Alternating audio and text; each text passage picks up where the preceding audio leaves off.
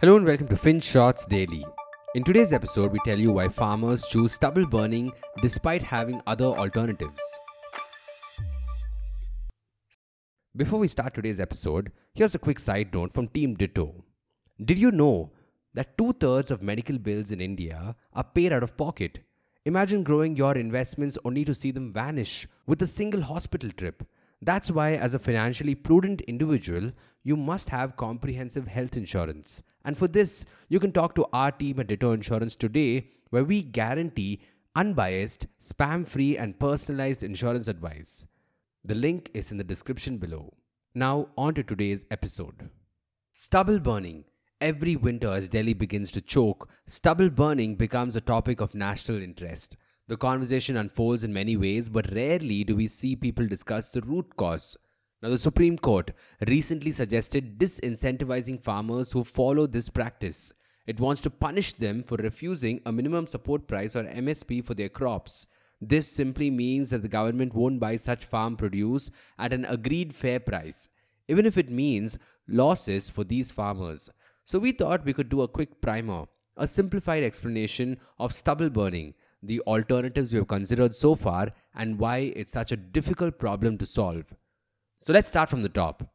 At the end of the Kharif season, which is the harvesting season in October, farmers collect their produce and sell it in mandis. Farmers in North India, mostly Punjab, grow rice, and rice has a problem. Once farmers harvest the grain, they leave behind non edible parts like the stem, leaves, and roots in their fields. These are collectively called stubble and stubble can be tall, as tall as 1.5 to 2 feet. This is because farmers use mechanized harvesters. These harvesters cut the crop at a certain height above the ground, leaving behind a lot of residue.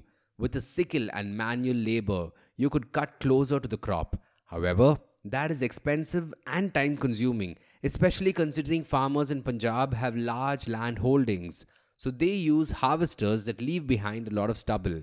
And this begets another problem. Farmers can't grow the next crop, which is usually wheat, unless they get rid of the stubble first. And the easiest way to get rid of the problem is to burn it. Light a matchstick and burn it all. But wait, everybody knows burning stubble is a problem, so why do farmers continue doing it? If you ask a farmer in Punjab, he will probably tell you that he's doing it out of compulsion. Farmers harvest rice in October and have to ready the fields by early November if they miss this window, the next crop might disappoint. Low yields translate to lower earnings. So the farmers are in a rush to clear out the fields as soon as possible, and the quickest way to clear out the stubble is to burn it. Light a matchstick and burn it all. Okay, so now we figure out what seems to be the issue. It's the window, the short turnaround time between harvesting the grain and planting the new crop. So, how do we increase it? One way to do this is to harvest the Kharif crop early. If you did it in early October as opposed to doing it in late October, maybe you can get more time to deal with the stubble. After all, farmers only begin planting wheat in November, so maybe the stubble could decompose naturally in this time, and maybe the stubble burning will stop. And even if the burning doesn't stop entirely, maybe the favorable winds will make things better. If you can harvest the crop before the end of the monsoon, the strong winds could clear the air. If you wait till late October, then the slower winds blowing from the northwest will begin carrying the pollutants to Delhi. So all facts point in one direction. We need to harvest the crop in early October. Great, let's do that. However, that begets another challenge. You can't simply harvest a crop before it's ready. You have to give it time, unless you figure out a way to get the crops to mature early. One proposed alternative is DSR, or direct seeded rice. It's a method of rice cultivation that involves sowing seeds directly into the field rather than the traditional methods of transplanting rice seedlings. In the traditional method, young rice plants are grown separately in nurseries and then transplanted into flooded fields. This transplanting business takes time. However, with DSR, you sow seeds directly into the field without the need for transplanting, and the crops mature 10 to 15 days early.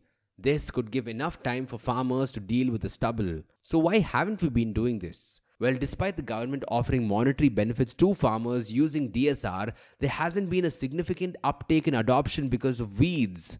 No, not that weed.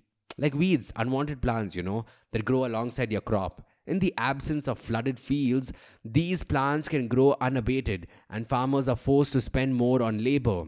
Also, this DSR business can be technical and yields can vary considerably unless you have significant expertise. But perhaps the biggest problem is the promise of early maturity. According to a report by The Scroll, it seems that the crops didn't mature 10 to 15 days early. They matured only 5 days early, not nearly enough time to have an impact on their decision to burn the stubble. Okay, then, new planting techniques haven't been working. But what about new seeds? What if we had a variety of rice that matured early? That could once again give farmers more time to deal with the stubble, right? Yes, we do have short duration rice varieties. However, farmers haven't exactly embraced these seeds fully since their yields haven't been great and they don't fetch a minimum support price. So they continue to plant rice that sometimes takes 150 odd days to mature. But wait, if this problem is so endemic and deep rooted, then how come the stubble burning problem wasn't this bad, say 15 years ago? How come it's only becoming an issue now? Well, that's something the economic survey looked at last year. 15 years ago, farmers in Punjab were sowing paddy in nurseries during April and then transplanting them into flooded fields in May. This way, they could harvest the rice in early October. More time for decomposition, favorable winds, everything works well. But then the Punjab government noticed something. Rice is a water intensive crop, and irrigating the fields continuously during April and May, which is the summers, had a massive impact on the region's groundwater supply. So, to prevent indiscriminate use of groundwater, the Punjab government forced farmers to sow rice in nurseries only after the 10th of May and transplant them after the 10th of June.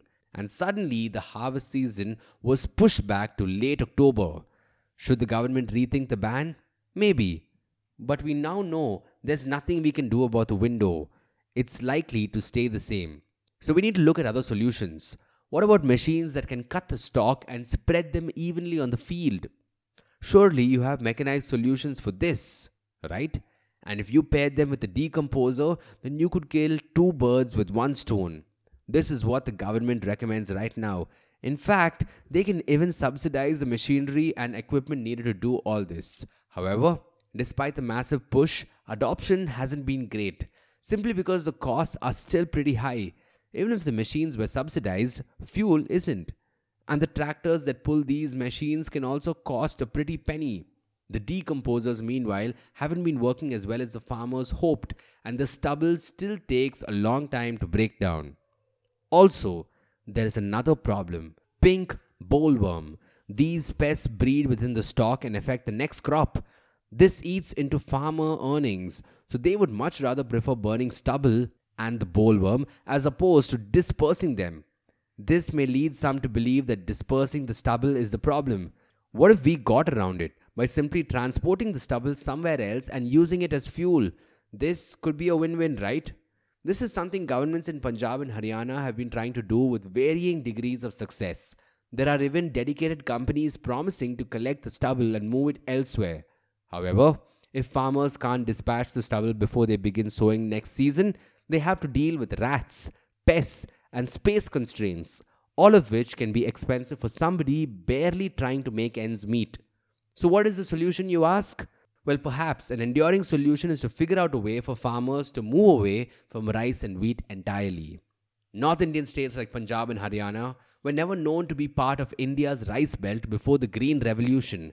They were rather popular for growing corn, but then farmers collectively shifted to growing rice as it was simply more profitable. There were massive subsidies involved and a minimum support price. But since we overproduce rice and wheat right now, maybe it's time for the government to start incentivizing the production of other crops that don't produce as much stubble. Because otherwise, we will keep seeing this problem crop up, no pun intended, time and time again every winter and disincentivizing farmers by refusing them an MSP may not be the best way to go about it. Thank you for listening to today's episode. FinShots Daily is available on a bunch of streaming platforms such as Spotify, Apple Podcasts, and Google Podcasts. So make sure you follow us on your favorite podcast streaming platform. Until next time.